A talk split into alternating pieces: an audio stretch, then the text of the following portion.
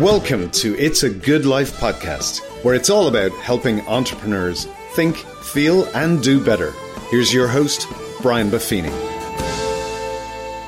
Well, top of the morning to you, and welcome to It's a Good Life. Before we begin, I want to tell you about It's a Good Life Plus. It's our new ad free subscription.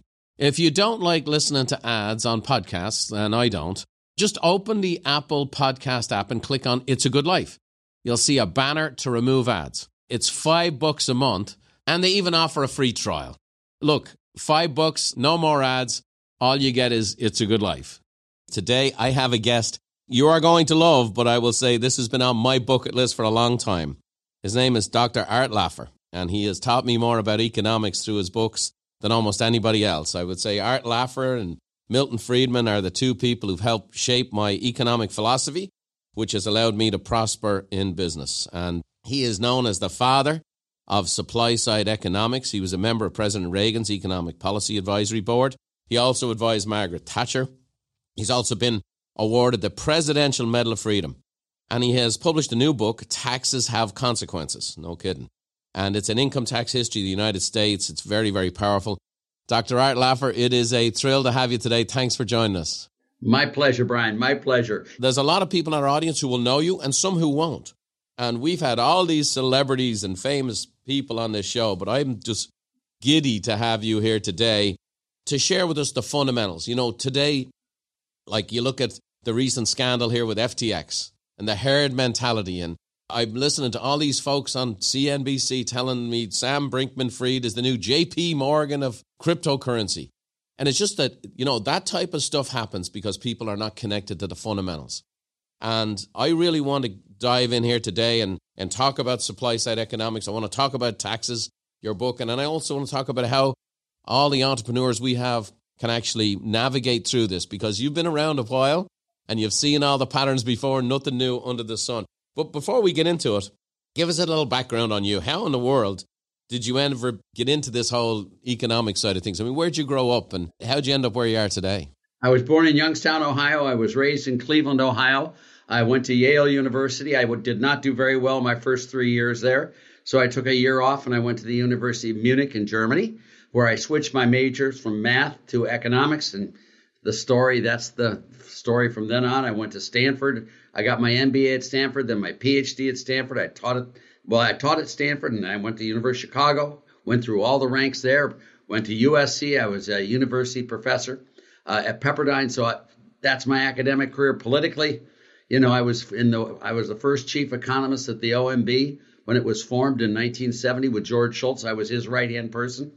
And uh, then I went with, well, you know all that, the Nixon administration, then Reagan, and blah, blah, blah, Trump. And here I am, an 82 year old man who's drooling often, uh, short, fat, ugly, yeah. smelly, and grumpy. So uh, that's me. Well, I tell you this: there must be something in the water because you're on fire. You look like you're 50, and uh, you're clearer headed than anyone else I know these days. You know, there's a lot of confusion out there today about economics, and a lot of obviously everything's become so unbelievably politicized to the point that it's not taught. I know, I know. People don't know about it. My kids have all done this stuff, economics in college, never heard about it. And it's just unbelievable to me. Maybe you could give us the basic understanding of what supply side economics means. Well, let me give you the basic theorem, if I can, for one second, Brian, uh, that's so relevant today.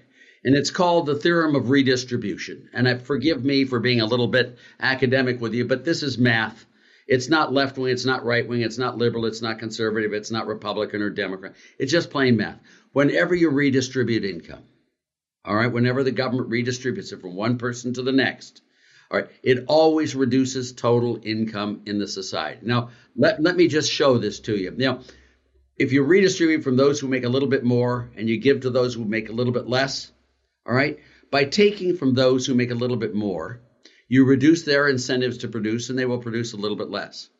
By giving to those who produce a little bit less, you will provide them with an alternative source of income other than working, and they too will produce a little bit less. The theorem here is unmistakable.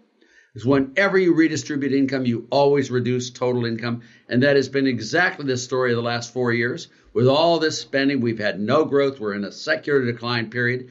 And let me just do can I do the Bernie Sanders and Elizabeth sure. Warren yep. version of it? Yeah.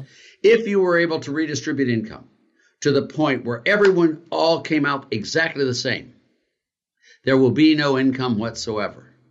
And let me show it to you. In order to get everyone to come out exactly the same, what you have to do is you have to tax everyone who makes above the average income 100% of the excess. And you have to subsidize everyone below the average income up to the average income. Now, if you actually did that, Brian, if you actually taxed everyone above the average income 100% of the excess, and if you actually subsidize everyone below the average income up to the average income, I will stipulate today, counselor, we'll all be equal at zero. There will be no. I wish Bernie Sanders and Elizabeth Warren and AOC could hear this because it, it ain't rocket surgery, as Larry Gatlin says. yeah. if, if you tax people who work and you pay people who don't work, do not be surprised if you find less people working. Like we have 11 million open jobs in America today. But who wants to work? We've seen a record number, a record number. I think there's 7 million able bodied men who are not in the workforce today, who are capable and able to work, who are not working. Productivity is down, numbers are down. And here's the dynamic. And we're going to get into this in a minute with the supply side. I have a pretty good sized business. I have hundreds of employees, hundreds of thousands of clients all over the world. But I spend more of my time these days working on the net income taxable consequences than I am building the next business. Exactly. Or growing the next revenue. And I'm a serial entrepreneur. I mean, I would do it just to do it. I enjoy building businesses. I've owned over 40 businesses. I enjoy building it. I enjoy creating it. I came to America, the land of opportunity. I wrote a book about it called The Emigrant Edge and how you can come here and flourish in the land of opportunity. But the truth is, I spend a lot of my time today thinking about things other than growing the business because the incentives are not what they were before. I mean, California, I live in the People's Republic of California. They just defeated a ballot for a 1.75% additional tax for people over 2 million a year, which would have put it over 15%. And that just would have been it for me. I love the ocean. I love the climate. I love the people. I just don't love them 15%. That's that's just too much. And so Well, you know I lived in California and I moved uh, to Tennessee because it's the lowest tax state in the nation. yes. You know, Tennessee is the perfect example. Can I give you Tennessee? We are the lowest tax state in the nation. And that's why I came here. We have no income tax, no unearned income tax. We have no death tax. We have no gift tax. We have the third lowest property taxes in the nation. We are the lowest tax state in the nation. We also have the biggest surplus relative to our side in the budget than any state in the nation. Our credit rating is number one in the nation. All of our pension funds are fully funded. We're the third best funded state in the nation. We have the biggest growth rate of any state in the nation, period. We have the best provision of public services. We have improved education by more than any other state in the nation for fourth grade math, fourth grade reading, eighth grade math, uh, and we're the fastest growing state. It, other than that, though, we're really awful. I mean, other than being the most wonderful state in the nation. My wife is in the Tennessee Hall of Fame as a volleyball player. We oh, have wow. great fans there, Dave Ramsey and his whole organization. Well, Dave was a close, close friend of mine. And so he's been trying to tell me for years, get out of California, man. You need to come to Tennessee. And I took his advice. I'm here. And and again, this is part of the dynamic of taxes have consequences. Yes. Taxes have consequences. And uh, it's why you wrote the book. The truth of the matter is it changes behavior. Totally. You know, the truth of the matter is I love walking on the beach every morning. You know what I'm saying? But now I'm thinking, I am. Tennessee's one of the places I'm looking at. The beaches aren't so great here, by the way, Brian. Just thought I'd mention. No, no. But I, left, I, I left, Cali- I left California. I lived in Rancho Santa Fe, as you probably know, uh, for most of my life. I left and came here. And now, once the statute of limitations are passed, I can come back and walk on your damn beaches and not have to pay your taxes. you got three years statute of limitations. That's it. Yeah. And you know, that's what I did. I left and it was the best move I've ever made. You know, working is a lot more fun with lower taxes. It's just fun getting to keep some of it. So let's talk about this for a second. You know, they say those who don't remember the past are condemned to repeat it. You've seen it over and over and over again. We've entered into this dynamic where we have massive spending. We have, and again, as you talk about the redistribution, the government doesn't distribute anything very efficiently. You know, it's shocking to me so many young people when they go to the DMV or they go to these places and they have these frustrating experiences, they don't seem to then relate it to every other aspect of the economy. So there's a major disconnect there. And it's also, again, it's not what they've been taught. You know, my kids have heard it from me, you know, they've heard it with their mother's milk, you know, from day one. But they go to college and they come back and we have these grand debates with all their friends. Talk to me about what continues to happen for a country. Like you say, we have this now very high inflation. We have printing dollar I believe a, a hundred dollars in 2000 is worth 60 today and falling. So you've seen this before. You've seen, you know, you started in the 70s, you saw those runaway inflation in the past, high interest rates. It seems now we have the Fed raising rates, but the government's still spending money, so they're not working in concert together. Where does this go? Where do you see this going in the near future here? All this spending and then raising the rates and the runaway inflation. Well, it, there is a huge history here. In our first chapter, we go through what happens when they raise tax rates on the rich. And every time they've raised tax rates on the rich, the economy is underperformed. Every time they've lowered tax rates on the rich, the economy has outperformed. Every time they've raised tax rates on the rich, uh, the rich do badly. Okay, that's true, but the poor even do worse. Uh, the Great Depression was where they raised the rates the most on the rich, hurt the rich a lot, but it really damaged the poor, the minority, the disenfranchised. So there's no benefit to the poor of taxing the rich, none. Number three, every time they've raised tax rates on the rich, tax revenues from the rich have gone down. Every time they lower tax rates on the rich, tax revenues from the rich go up because not only do they earn more, but what they do earn, they don't shelter anymore when you lower tax rates. But when you raise tax rates, the rich get hurt. They earn less, but what they do earn, they then shelter the living heck out of it, and you don't collect any money. And the last thing is during long periods of high taxes on the rich, the government has always pushed the tax burden down on the lower incomes. The bottom 95%, when tax rates and rich are very high, tax revenues from the bottom 95% as a share of GDP increased dramatically during the period. Everything you don't want to happen. Our second chapter, Brian, which is sort of fun, goes through all the traditional tax shelters that the rich people are much smarter than government. Uh, they've got the resources to hire lawyers, accountants, deferred income specialists, favor grabbers, lobbyists, you name it. They can move other places. They get on their yachts and sail around. The, all this stuff they can do. So you're not going to get their money. You're not going to get it. What you're going to do is be chasing them, but you're not going to catch them. And then we go on in the rest of the book, going through each period, looking at the whole debates and taxes and what happened in the process. And it's just loads of fun. The Great Depression. Great Depression was caused by one thing and one thing alone raising taxes. Herbert Hoover raised the highest marginal income tax rate on January 1st, 1932, from 25% to 63%. Put on taxes on everything that swam, flew, lay on the beach, dug holes in the ground. You know, the Smoot-Hawley tariff was the beginning of the Great Depression in September of 1929. It was passed by the House and the Senate and then crashed the market. It's just a beautiful story of taxes have consequences. And if you tax the most productive members in society, they will not be able to lead you to prosperity. And let me just put it this way America is great not because it has street cleaners, not because it has bread bakers, not because it has cops. America is great because a small group of people of the entrepreneurial spirit are able to create new products and new developments that benefit the whole society. It's the free enterprise system and the top 1% of income earners that has launched us into the most prosperous nation on earth. All the others have the tall wheat syndrome, which is cut the rich ones down. We have not done that. And the point is that this book documents that in spades. You'll love it. Well, the other dynamic that I love about it is it it talks about aspiration. You know, I did a speaking tour through Europe a few years ago. I spoke in nine countries, basically all of their different real estate companies, and every country I went to. And I interview somebody you've done many talks. You say, okay, what does your audience need, and who do they have, and you're getting your info. And across the board, every one of them said something like this Can you help our people have more ambition?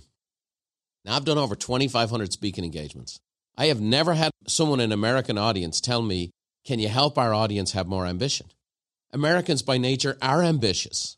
And so when you tap into that ambition, people want to see that. And they want to see people rise up and grow and the environment to grow. Now, the, the politicians do a great job of going, we need to get those guys, right? We need to get those guys uh, you know, envy is a very simple thing. They have a great life, you have a terrible life. We're going to clip those people's wings. But uh, you know, I'm I'm living in California. You talk about Rancho Santa Fe.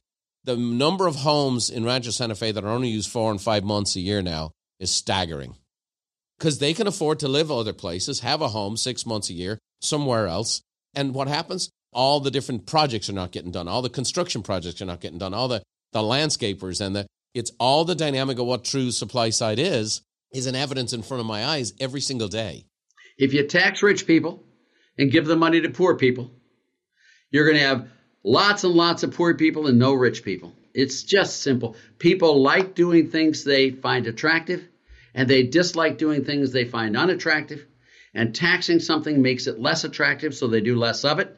And subsidizing something makes it more attractive, and they do more of it. Don't tax people who work and pay people who don't work. It doesn't make sense. Where do you see things going, Art? Where do you see things going? I mean, in the current situation, we just had an election. The president said he plans to do nothing different. Yeah, let me let me just can I cry for a moment here with you? I mean, I watch all the Republicans now. They're going to do investigations of Hunter Biden, and Biden then appoints a, a, a, special prosecutor to go after Trump. That's not what government's supposed to do. Stop all that stuff. When Trump was elected president, the first thing I asked him to do, pardon Hillary. Get on with the real business of America, creating prosperity. But they're going to spend all this nasty stuff. And revenge, revenge is a poison you take, hoping it'll kill someone else but it doesn't. It kills you. Stop all this investigation. Stop all this oversight. Cut the damn taxes. Cut spending. Put in sound money, free trade, minimal regulations, and then to get the hell out of the way and let the economy solve itself. These people, it's America's economy, not the government's economy.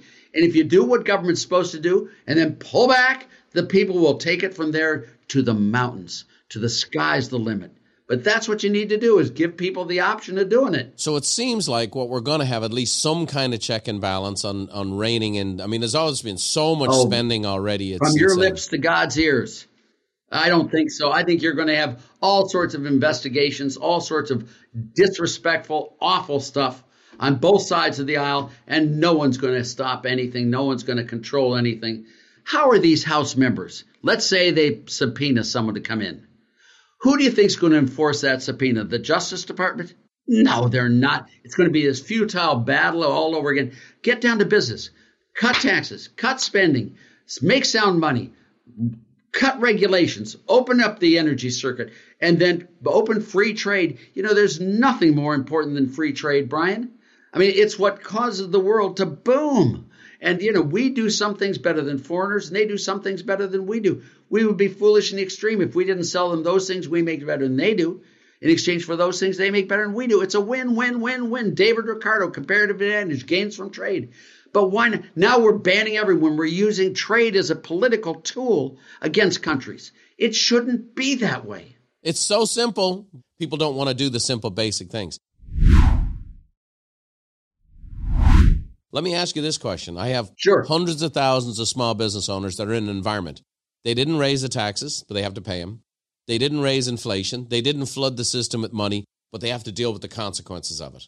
Yes. How would you advise a small business owner, maybe they got 10, 20, 30, 40 employees, how would you advise a small business owner to prosper and grow in the midst of an environment that's not necessarily set up to prosper and grow? Now, you promise not to take offense? I won't take offense move to a to low tax location, move to Texas, move to Tennessee, move to Florida, move to Nevada, move to South Dakota, move to New Hampshire. I mean, these are the places where there are no state and local taxes. And you know, if you have two locations, A and B, and you raise taxes in B and you lower them in A, producers and manufacturers and people, except for Brian, are going to move from B to A. I mean, it's as simple that's the first thing. Then you go and study those areas and find out where you can do and what you can do in those locations. These are all the things I do. Two of the chapters in my book are state and local governments during the interwar period, and the one is post World War II. What taxes, and what states have increased tax rates, brought in the income tax. It's really not difficult. Then you get down to can you make a good pizza pie? Or can you make a good car? Or can you make a Everyone in Michigan and Ohio and Indiana and all these Illinois complain about all these foreigners taking the auto business. The auto business isn't in foreign hands. The auto business is right here in Tennessee. We've got every major company moving to Tennessee. And why? Because we don't tax the living hell out of them.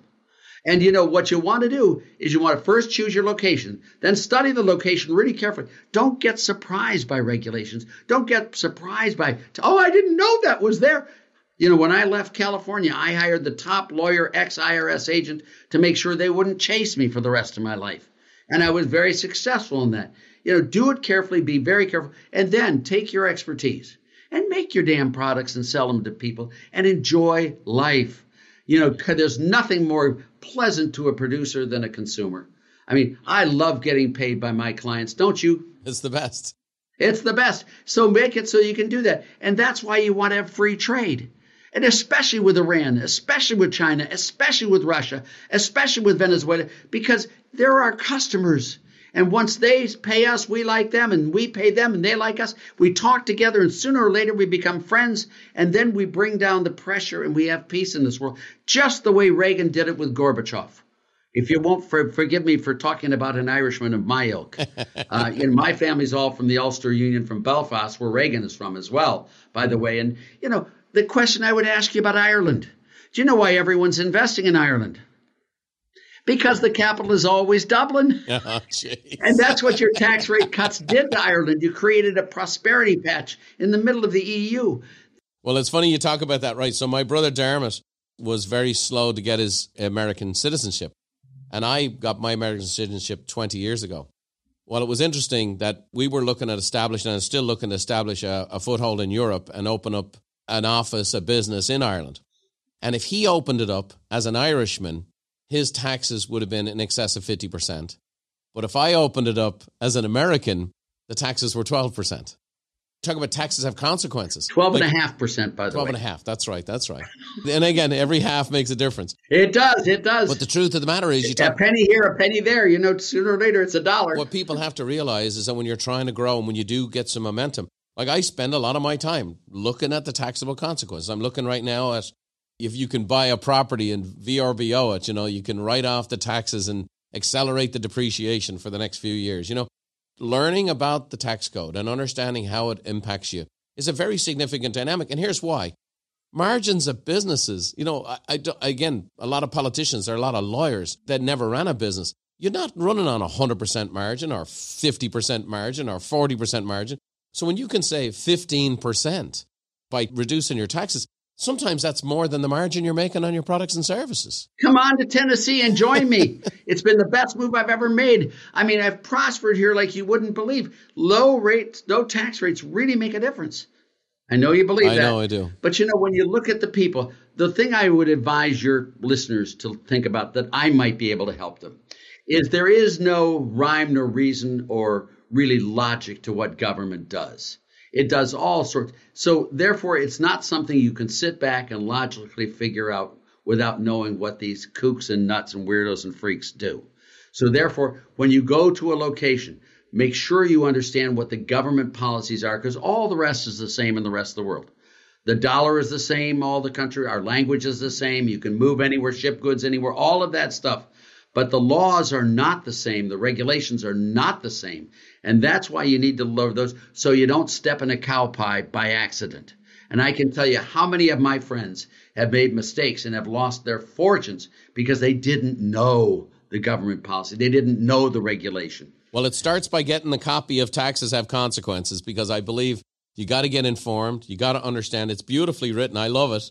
Thank you for my signed copy, by the way. That was very kind of you. Well, I have two co authors who made it really good. I've been working on this topic for 40 years, but they came in, Brian Domitrovic and Jeanne Sinquefield, and just great co authors with me, and they really made this thing fly and made it happen. Well, it's a fun read, which you would not think you'd have a book on taxes. You don't have to have a PhD or an MBA to understand this book, but it's crucial. And if you're running a business, you got to know. And I'd say before you pack your bags and move out of state, get the book and read it first and learn about it. And then, like you say, understand things. Like I'm in a spot right now where I'm investing and I love real estate. I come from real estate. Well, doing my homework and I love San Diego. San Diego is a little bit different than the rest of the state of California. It's, you know, it's a military town. And, but I was looking to develop some property and 50% of the hard cost to develop property in San Diego is into regulations. And that's why I started looking elsewhere to, and I'm looking elsewhere now not only to buy apartment buildings, but to build apartment buildings. Because right here, it doesn't make any sense. And it's funny, here's the housing crunch we have in San Diego, and I would love to help it. There's some lots available and some places available, but just not worth my while to do it. I was on the board of Lyon Homes uh, for years and years, you know, the general, and and it was just great. But the difficulty we had in getting plots and developing the developments there because of the regulations, restrictions, widening the roads, and all these things we had to do is it made it just a very, very dangerous, very tedious job to build homes. and, it just very much against the home builder uh, in California. Yep, more homes built in Dallas, Texas last year than in the state of California, if you can believe that, with 40 million. Well, that's because more people are moving from California to Dallas, Texas. Oh, you're going to. I'm on the board of a. I'm on the board of a REIT in Dallas, Texas. I don't know if you know NXRT, which is multiple fam. I'm on the board of that and have been for a long time. And you know, we don't have any problems in Texas. No, I understand. Just thought I'd mention if you're not coming to Tennessee, go at least go to Texas or Florida or or, or, or You're killing me. When my wife hears this podcast, I'm in trouble. That's all I got to say. No, look, it's brilliant stuff. And obviously, you know, I would say step one for an entrepreneur is the first thing is you have to understand that taxes do have consequences and you have to become very familiar Exactly. with everything that's available to you. You need to make sure that you're investing and you get some really good, smart help with some people who can help you think outside the box. I'm here from the government on it. What is it? I'm from the government. I'm here to help. Reagan's old phrase. That's so Reagan's old phrase. And it's just not. It's just not the case. It's not where productivity goes and it's not where growth comes from. You have to grow your business beyond, but you have to grow your business smart because otherwise your effort gets diminished. Taxes and regulation are a huge component of good business decisions.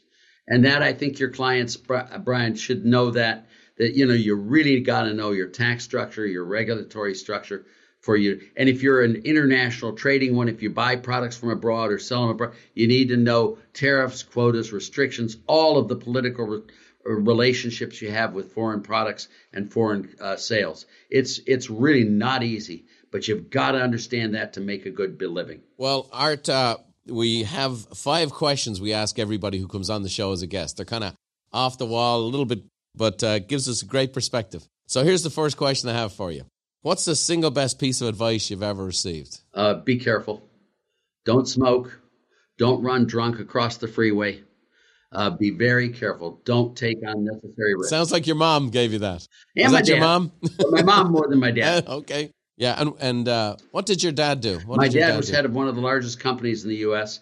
He was uh, Clevite Corporation. He was CEO and president for 25 years.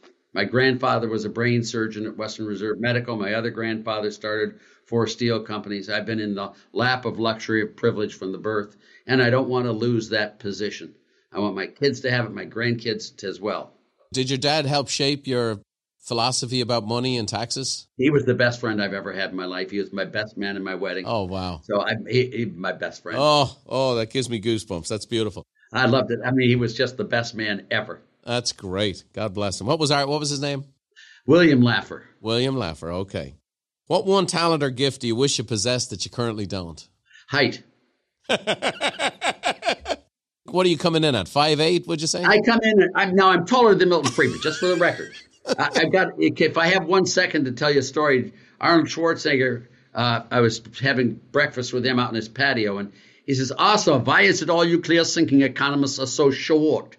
I said, "Where in the hell does this come from?" He said, "No, Milton Friedman. He can't be more than four feet six inches tall, little bitty tiny man, Asa. And Asa, you remind me of Donnie DeVito. You know, I started with him in Twins." So that was the first conversation I had with, with Arnold Schwarzenegger. But uh, I'm five feet six and I say a half. But whenever anyone says a half, you know they're lying. And that means they're just trying to bump it a little bit. well, I know the one talent you don't need is impersonation. That was a spot on Arnold. Very Well, good. thank you.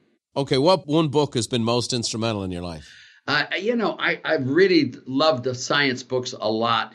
Uh, the three books I've read recently that uh, a, a guy named Page wrote a book on uh, uh, on uh, uh, organic chemistry, and I can't remember the name of it right here, but I just finished it. It's one of the most amazing books. There's another book called called Im- immune about the immune system. That's just phenomenal. Recent book, big thick thing, great. And there's another one I can't. The guy's name is Ed Yong, who wrote the book, and it's about the world in which all sorts of animal senses exist. It's one of the, these three books have been the most eye-opening books I've read in ages and ages and ages. Art, you're 82. You look 52. You've got energy for days. You're passionate and fired up. What keeps you so fired up and youthful and energetic? Is it this curiosity or is it Irish genes? What is it that's doing it for you? Ah, I, but who knows what it is? But I have a cup of coffee every morning. Well, you have a great passion for what you do. If there was one movie you watch over and over again, what would it be? Top Gun. Oh, My wife would love I mean, you. I just, I just love Miramar. You know, I went out to Miramar all the time when I was there. I went on the cruises. I was out on the big uh, uh, aircraft carriers, the, and I would take groups of them out there, and we would do the night ops from North Island. And then there, uh, one time I was out there when there were war ops. Do you know what war ops are? Where they drag a ship way behind it. I was on the Stennis, and I was on the Lincoln. Uh, those two aircraft carriers, and you know, how can you not love Top Gun? I mean, it's San Diego, it's America, it's and the latest version is just absolutely out of sight cool. You got to see it in a big theater where the noise goes boom over your head. My wife has seen it ten times. She she's, she's an Air Force daughter, and my daughter, who's trying to make the Olympic team for dressage, just finished second yesterday in her big competition, and she's she does her dressage routine to the new Top Gun music. It was a big hit. It's just great. Well, my daughter was dressage as well. She was number two in Oh, LA wow. and Orange counties as well. So we we were uh, a horse is an animal you pour fortunes into and you Yep, can't yep. sell. Don't buy anything that eats while you sleep. That's the problem. Don't do it. just don't do it. Last but not least, when I say the good life, what does a good life mean to Art Laffer? Lots of kids and lots of grandchildren and lots of great grandchildren. It's as simple as that. It's personal. It's I've got the greatest family in the world ever, and I just want to just wallow in the in and hug them all and everything. They're all coming down for Thanksgiving. It's just the most wonderful thing. We have a good old Irish uh, Bing Crosby Christmas, as you probably imagine, and with as Father John vows to bless the house and all. You know, it's just wonderful. And you know, I just look back and say, if there's one blessing I've had in life, it's the big family and all of us getting together. And you must feel the same way about it as I do indeed. I do indeed. And I'll tell you, part of the good life for me, coming to America as an immigrant, getting exposed to people like you that expanded my thinking. Milton Friedman expanded my thinking. Opportunities you created with what you did with Reaganomics. You know, again, forget the politics. Well, you didn't mention Proposition 13. No, that's right. That's right. I mean, it's very involved with Prop 13 with Howard Jarvis and Paul Gann and all that stuff, and we won. Well, thank you, did. I, I mean, winning is very important. the only thing left. Because if you don't win, you don't change Yeah, the world. well, it's great stuff. and if you get killed, you don't change it either. Don't ever be a Gunga Din. Go after things you can actually do and change. Don't just sit there and uh, cry about, whoa, it's so unfair. Do something about it. People deserve the governments they get. And if you don't get in there and fight and give and do all of that stuff, you deserve what you get. Taxes do have consequences. It's a great book if you really want to get an education and be able to navigate it yourself. And again, see the patterns. I love the patterns are able to help me forecast. And when you see what's happened in the past, it makes it very practical to see, you know, you know what's coming. Yeah. You know what's coming. You know what's coming with high inflation. You know what to do. You know how to do it. It's a great read, and I encourage all of our friends and listeners to get that book as soon as they can. Thank you, sir. Art, thanks for joining us today. You're a real treat. Oh, you are too, sir. I'm going to finish our podcast today. My 92 year old mother, who's still going strong in Ireland, she finishes off with the great Irish blessing, and that's how we're going to finish it off this evening. Thanks for joining us. I'd really appreciate it. Thank you very much, Brian. May the road rise up to meet you, and may the wind always be at your back. May the rain fall soft upon your fields, and the sun shine warm upon your face. Until we meet again, may God hold you in the hollow of his hand. See you next time.